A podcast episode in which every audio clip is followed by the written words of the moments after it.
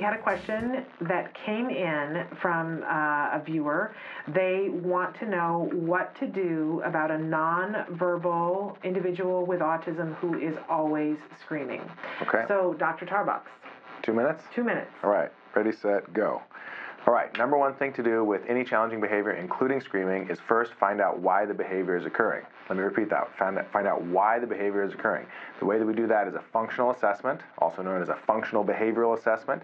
The best person to do one of those is a board certified behavior analyst or a BCBA. So you do that first. You find out why the screaming is happening. It's likely either um, a form of self stimulation, which is uh, automatic reinforcement, meaning you kind of just, uh, they do it because it's uh, fun. It sounds interesting or sounds like uh, it's a noise that they want to produce, basically. And if that's, uh, if that's the case, then it's basically like a habit that you need to replace with an alternative behavior that produces um, auditory stimulation. So give them something else to do. It could be singing. Uh, well, in this case, it's nonverbal, so not singing, but it could be listening to music. Could be making other vocalizations that are less inappropriate than screaming.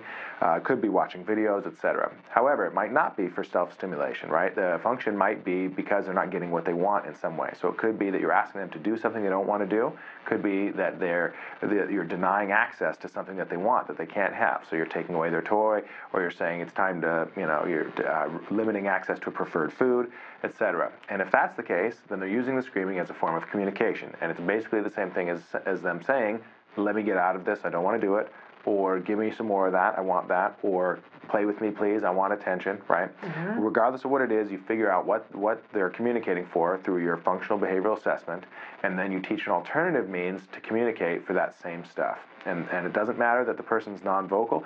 Uh, you could still use PECS. You can use sign language. You can use an iPad. Uh, you can use gestures. There's all different types of ways to teach individuals to communicate to get what they want. Wonderful. Two minutes. And how much time to spare? 14 seconds. That's incredible.